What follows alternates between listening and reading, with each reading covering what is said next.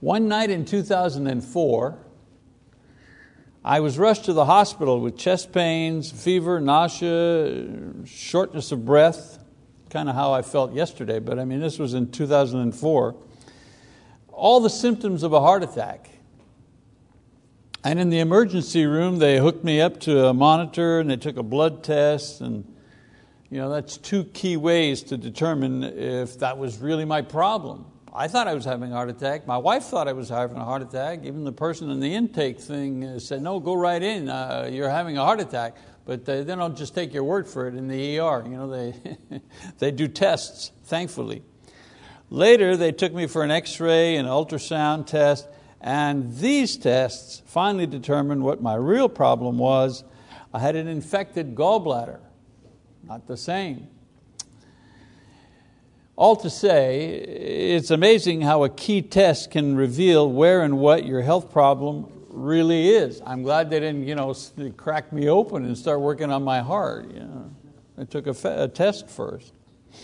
Well, there are similar tests. I think you see where I'm going here. There are similar tests in the spiritual world that help determine the spiritual health and well being of an individual. For example, how often you take the time to pray and to, and to read God's Word determines how healthy your private relationship is with the Lord. Uh, perhaps what ministry that you're involved in speaks to the, the type of gift that you have for service in the church. Uh, the percentage of money that you give to the Lord compared to how much you keep for yourself reveals the true extent of your love for Him. So there are many such tests, but the one that is the most basic and determines the overall spiritual health and maturity and strength is church attendance. That's the general test. That's the test you know, that's easy to, easy to spot if there's illness, if there's something not okay. And so of all the tests that evaluate our spiritual health, I'd like to talk about this one, attendance, church attendance, and answer the most asked question about uh, church attendance. And, and I've heard it you know, for 40 years. You know, do I have to be there every time? Marty's shaking his head on that. Do I have to be there every time? Probably the question many people want to ask and don't say so out loud. I believe that there, there's a problem even if you have to ask this question. I mean, it's like the student who asks, how many pages minimum for the report? You know, the teacher's giving out, you got to have a report, you know, and there's always one guy in the back, you know, miss, miss, you know, yes. What's the minimum number of pages that we have to have, you know, for the assignment? It's like asking for the explanation for a joke or, or, or like uh, ordering somebody to tell you that they love you. you know. It speaks to attitude. It speaks to attitude.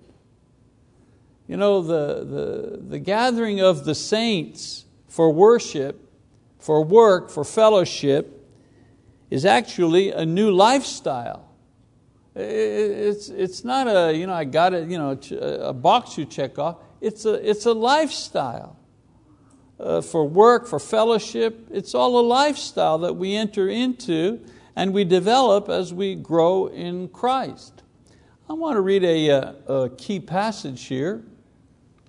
Has to do with this idea of uh, lifestyle in Acts chapter 2 it said, So then those who had received his word, meaning Peter who was preaching, so then uh, who had received his word were baptized, and that day there were added about 3,000 souls.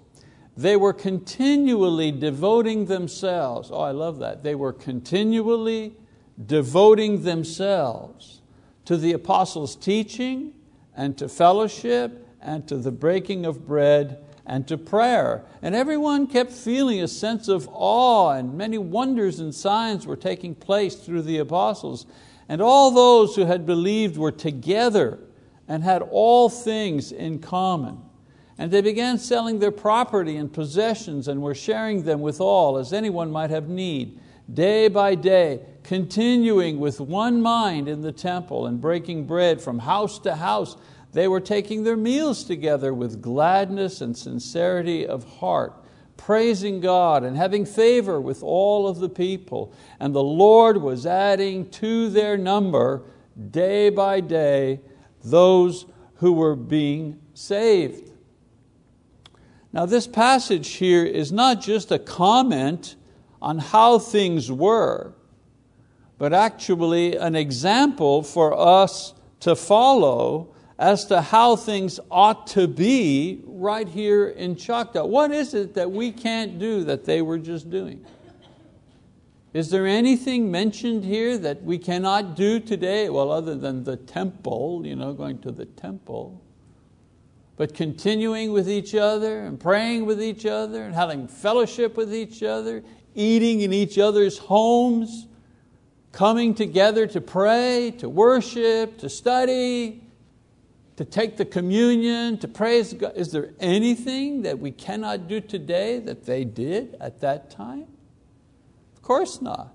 This was an example for us and all other Christians uh, after this period was over. We need, to, we need to manage our lifestyle and our activities and our work in order to move as closely as possible to this goal.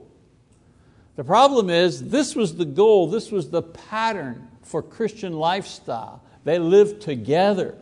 And being together and sharing together and working together and praising together, a lot of together, provided momentum to the church, excitement to the church, spiritual energy for the church. And notice the very last verse, it says, and the Lord was adding to their number day by day those who were uh, being saved. That's how the church grows. Our homes, our jobs, our feelings, our recreation uh, cannot bring us closer to God than gathering with the saints. Gathering with the saints is the activity and the avenue to, to getting closer to God.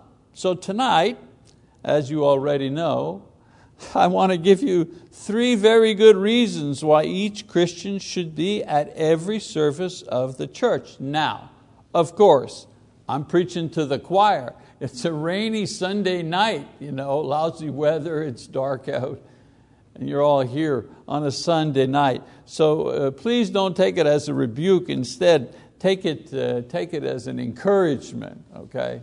Three good reasons for us to get together, to be together, to worship together every time we have the opportunity.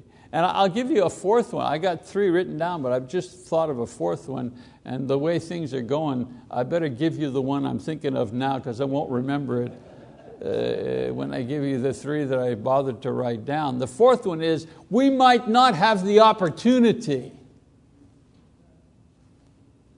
We might not have the opportunity one of these days to gather together. It, it might be dangerous or it might be difficult. Right now it's just inconvenient. That's the fourth one. So you got the fourth one first, all right? Three good reasons to attend every service. Number one, being here every time pleases God. David says, I will praise the name of God with song and shall magnify Him with thanksgiving, and it will please the Lord. God has always desired that His people gather to worship Him and that they do so often. He likes this. It pleases Him when we get together to worship Him. Isaiah in Isaiah uh, 56 says the following Also, the foreigners who join themselves to the Lord to minister to Him and to love the name of the Lord, to be His servants, everyone who keeps from profaning the Sabbath and holds fast my covenant. Even those I will bring to my holy mountain and make them joyful in my house of prayer. Their burnt offerings and their sacrifices will be acceptable on my altar, for my house will be called a house of prayer for all the peoples. God will not be satisfied only with the prayers of the Jewish people. He's saying here through Isaiah, I will only be satisfied when all the people gather together, when all of the people all over the world, no matter what culture they are, what language they are, when all of them, what color they are, uh, come together to worship me. This is the goal for all nations to be in the, in the house of the Lord. Uh, God uh, desires that we be involved in this type of activity when we are together rather than pursuing uh, worldly pleasures. You always have a choice of activities to do on Sunday morning or Sunday night or Wednesday, uh, but worshiping will always, will always be the choice that pleases the Lord. I'll say it again, it'll always be uh, what pleases uh, the Lord. And I know what you're thinking. Well, what if somebody is hurt by the side of the road on my way? Of course. Of course. But for the purpose of my lesson, if you have simply the choice of watching TV or mowing your lawn or catching up on your bookkeeping, worshiping God will be the thing that will please uh, the Lord. Paul says, So then do not be foolish, but understand what the will of the Lord is. And do not get drunk with wine, for that is dissipation, but be filled with the Spirit, speaking to one another in psalms and hymns and spiritual songs, singing and making melody with your heart uh, to the Lord. God desires, as I say, that we be involved in this type of activity. This is what uh, pleases He. Now, Hebrews uh, 13, 15 to 16, it says, Through him then let us continually offer up a sacrifice of praise to God. That is the fruit of lips that give thanks to His name. And do not neglect doing good and sharing, for with such sacrifices God is pleased. It pleases God to see us offering praise. He was pleased in the Old Testament, and He is pleased to this day by these activities. Some Christians don't realize or perhaps have forgotten that pleasing God is what our lives as Christians uh, are about. You've never thought, what's my life about? Well, what should I be doing? What should I be shooting for? What should I be aiming for with my life? I've got a handicap. I've got a restriction. I've got this. I've got that. So, God, you know, what do I do to please you? Well, you know, worship. worship Him is what pleases Him. Bring Him sacrifices of praise is what pleases Him. To know and glorify God is essential if we're to find true meaning for our lives. When we worship God, we know that we are doing the right thing. That's why it's so satisfying. When we worship God in spirit and truth, we have reached the core value of what our life is about. You see, not coming to a worship service requires an excuse of some kind. I mean, some of them are valid, all kidding aside, you know, people have to work. Sometimes uh, we're ill, sometimes we're taking care of someone who, you know, there, there are valid reasons for not being with the saints when the saints gather, we know that. But being here uh, uh, uh, never requires an excuse. You ever notice that? We never have to give an excuse for going to church. We always have to you know, find an excuse because we're not at service when service is taking place. But when we go to service, I, I've never apologized to anybody for going to worship God. Most people want to please the ones they love. This is normal. This is plain truth. Being here for every worship service pleases God and demonstrates our love uh, for Him. It's not the only way. We know that. Loving our brother, forgiving those who offend us, you know, turning the other, all those things please God, but I'm not preaching about all those other things. I'm preaching about worship. And I know that worship, I know it because the Bible teaches that worship pleases God. The problem, however, is that we would rather please ourselves and make church attendance, we'd rather make it convenient or fun or easy or exciting or pleasing you know, uh, as a motivation. You want to motivate me to come to church? Make it more pleasing. Change it around somehow so it's a little more fun. We forget that the object of worship is to please God, not ourselves. We're not here to please ourselves. It may be inconvenient to be here on a rainy day, or if you've got, if you've got small children, or if you, your hip is hurting because of the, the humidity, you know, a thousand and one reasons, of course. It's not always easy, but that's not the point. Another reason for uh, attending all the services, being here every time strengthens our faith. When people have problems and you ask them what they need, many times before they mention food or finances, they're going to reach out for greater faith. You know, uh, the 9 11 victims in New York many years back, they had all kinds of financial assistance that was given to them, but they asked for help with their faith during that time of crisis. Even uh, many of the presidents that we have had, uh, who command the most powerful military in all of history, uh, what does that man ask for when he asks the nation for something? He asks the nation to pray for him so that his faith will not falter. The apostles witnessed God's miracles and they performed mighty deeds themselves. But when it came time to ask for something, what did they ask Jesus? Well, they asked Him to increase their faith in Luke uh, chapter 17. Faith is not only necessary for salvation, but it's also necessary to be able to manage the many ups and downs of life so we can hang on uh, to that salvation. You know, such an important thing, faith. How do you acquire it? How do you maintain it? How do you increase it? How do you, how do you strengthen it? Paul says very simply that faith comes by hearing and hearing the words of Christ in Romans 10, verse 17. All the activities in the world combined together do not add a single drop to our faith. Hearing and sharing the word, singing praises to God, prayer, communion, giving, receiving and giving ministry, these are the things that spark and maintain and strengthen our faith. The things that you need to do in order to maintain your spiritual life, things such as resisting sin or persevering while in suffering or the doing of good when it's, when it's, uh, when it's difficult or bearing spiritual fruit, all of these things are based on the strength of your faith.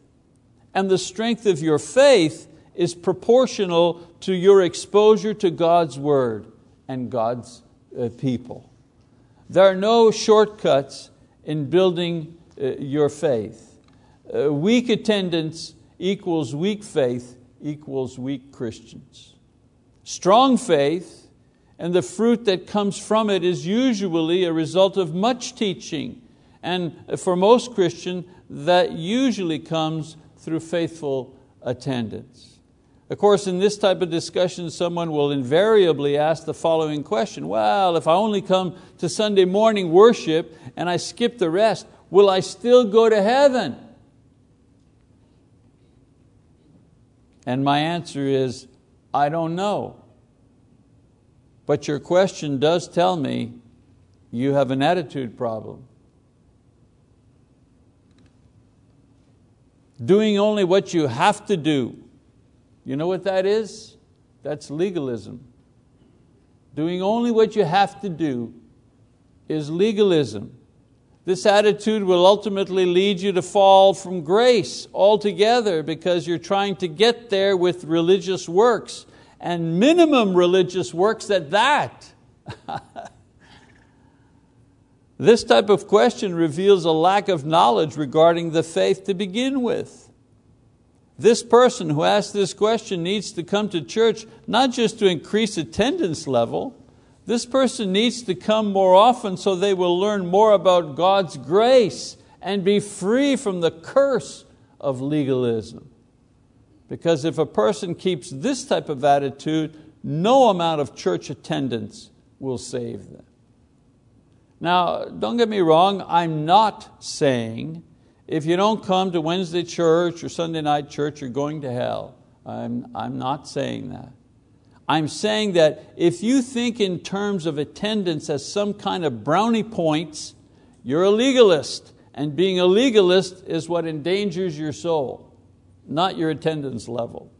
What I am saying is that we are saved by faith. We walk by faith. We can move mountains by faith. We please God by faith. And that faith is conceived and nourished every time you attend worship service. So, why attend every time? Because your faith needs for you to be here in order to stay alive and healthy spiritually. One more reason to be here every time. Being here every time builds uh, the church. Familiar scripture here, Hebrews 10 let us hold fast the confession of our hope without wavering, for he who promised is faithful. And let us consider how to stimulate one another to love and good deeds, not forsaking our own assembling together, as is the habit of some, but encouraging one another, and all the more as you see the day drawing near. Now, the problem here was that the Jewish Christians were weak in their faith and they were being tempted to return to Judaism. Their absence from the assembly contributed to their weak faith, and their weak faith was not sustaining them under pressure. In addition to this, their absence was hurting other people. This is why he encourages them not to abandon the assembly and he exhorts them to give a, a good example and a word of encouragement to others uh, as well. Your presence at all services is critical in the building up of the church because through regular attendance, you do several things for other people. For example, you proclaim Christ to each other and to the community. Uh, 1 Corinthians 11 26. You know, the full parking lot on Sunday morning and Sunday night and Wednesday night would be a tremendous witness of faith for our congregation and our beliefs to our community. Yeah, everybody, everybody expects the parking lot to be full on Sunday morning, of course. Theirs is full across the street, and over on the other corner, theirs is full, and ours is full. You know, a big deal. That's what you know, Christians, yeah, they all do that no matter where they are. But theirs is empty on Sunday night, and ours is a third full on Sunday night. See what I'm saying? The person who doesn't come to church drives by and goes, wow, I wonder what's going on there on Sunday night. Must be a big, you know, must be a big thing happening because the parking lot is full. Thinking it's a one-time event, and then they come by the following Sunday night and the parking lot is full again. Well, what is, what is going on? Must be something special.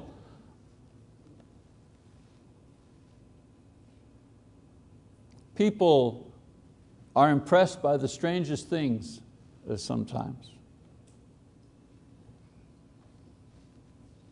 You also provide a godly example to other people. Have you ever asked yourselves what your absence from services on a regular basis says to children or younger Christians or visitors? Worst case scenario, and I think all of you who have kind of reached out and tried to invite people to church, somebody comes in, a visitor, and you know, one of our people greets them, hi, how's it going, blah, blah, blah, you know, and uh, how you doing? Nice to have you with us. And I usually say, uh, do you know someone here? Are you looking for someone? Let me help you find that person, you know, just to start a bit of a conversation or something to help them. And they say, yes, my buddy from work, Joe, uh, uh invited me to church this Sunday. and Joe's not here. Well, you know, yeah, Joe, Joe. And, and worse still, you're thinking, Joe, who? Joe? I'm not sure I even know who Joe is here. What an example to set. What a poor example to set. Other Christians, younger Christians, need to see mature Christians take seriously their attendance at worship so a, a high standard can be established for them to, to emulate. When we, when we gather regularly, we contribute to the needs of the saints, 1 Corinthians 16. When we're here regularly, we contribute more than money, we contribute a solid example, an action of encouragement, a witness of love uh, for the church. Um, not so much here because we have a fairly good sized church, but if any of you have ever been a member of a small church, I mean a small church, under 100 people, let's say 80 people, in Montreal, the church there was like that, mission, you know, mission church, started with just a few people in our living room, you know, and it grew. And, and uh, eventually we had a small building and you know, we had 75, 85 people. You know. And I remember those days, every person who would come in the door on a Sunday, the, you know, we'd be maybe uh, uh, 20 minutes before services, there'd only be nine people there. You know? And then, oops, two more people would come in. Hey, hey, hey, come on in. Nice to see you. I'm glad you, know, you came. I mean, they're members.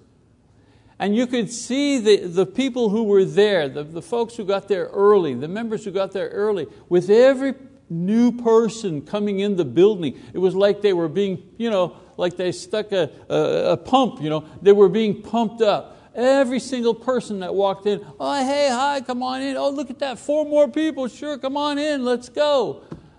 It was so encouraging, not just for me, the preacher, it was so encouraging for the entire church to see the place kind of fill up with not only our members, but hey, Sister Josephine, it's either Joe or Josephine, okay. So Sister Josephine, you know, she invited you know, her grandson and her granddaughter to come, and we've got visitors. You know. Here we, we, don't, we don't even announce the visitors, right? I don't think we mean to be disrespectful, but we don't want to miss anybody is usually the, the thing. We, we don't, we're not sure. But in a small church, oh boy, you announce the visitors. Yeah, you know, Sister Josephine brought her, how about standing up? You know? the church is excited when, when people were coming, when people of a like mind and of a like faith shared uh, their conviction about being there. Never mind Sunday morning, Wednesday night, I mean, just crank that up three or four times because Wednesday night we didn't expect all 85 to be there. so when we got past the 25 mark, we were really excited then. Your presence encourages others. And we also support the leaders. We demonstrate our support of the leaders and the ministers of the church who are charged with leading and feeding the flock. Hebrews 13, 7. How would you like to, how would you like to cook and nobody show up for your meal? That's what the preacher does all week. That's what the teachers do. We always talk about the preacher, but you know, the teachers in all the classes you know, my own wife participates in that and my daughters, and I see them coloring stuff and making paper and you know, planning their lesson and oh, I've got to get a, a, an activity ready and oh, I've got to run down to wherever the store is you know, to get that stuff. And they're busy after work or they're getting their lesson ready for their kiddos. And their kiddos don't show up. All that work for nothing. I'm not trying to lay a guilt trip here, I'm just saying. The elders have uh, of course, wisely set Sunday morning uh, as a time for worship simply because the Bible instructs us you know, that uh, on the Lord's Day we meet for communion and so they have you know, uh, made this building and organized the service, but they've also wisely added a Wednesday night service and a Sunday night service. Why? Well, for all the reasons I've just given. To build our faith and to strengthen us and to encourage each other and so on and so forth. I don't remember anyone saying, we'll meet on Sunday mornings and Wednesday evenings if you feel like it. Submission to those who are over us in the Lord, as Hebrews says, also includes the cooperation of the members attending at the times that the leaders have set. We need to remember that you know, regular church attendance by all the members at all the services is the first step to church growth and usually the first step to personal spiritual growth as well. I'm sure that uh, there would be great excitement if there were 500 people meeting regularly here at the Choctaw congregation. This would motivate change.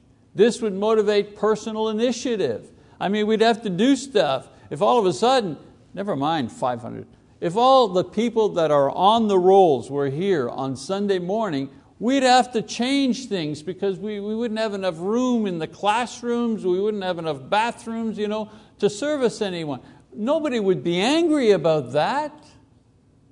The elders wouldn't be going into their elders meeting and you know, slap their Bibles down on the table and say, oh no, all the people showed up. What's wrong with them? Now we got to we got to find a way to you know, expand the building or you know what I'm saying. Should we go to tell, oh, what a pain in the neck. You, know, you think that would be the conversation?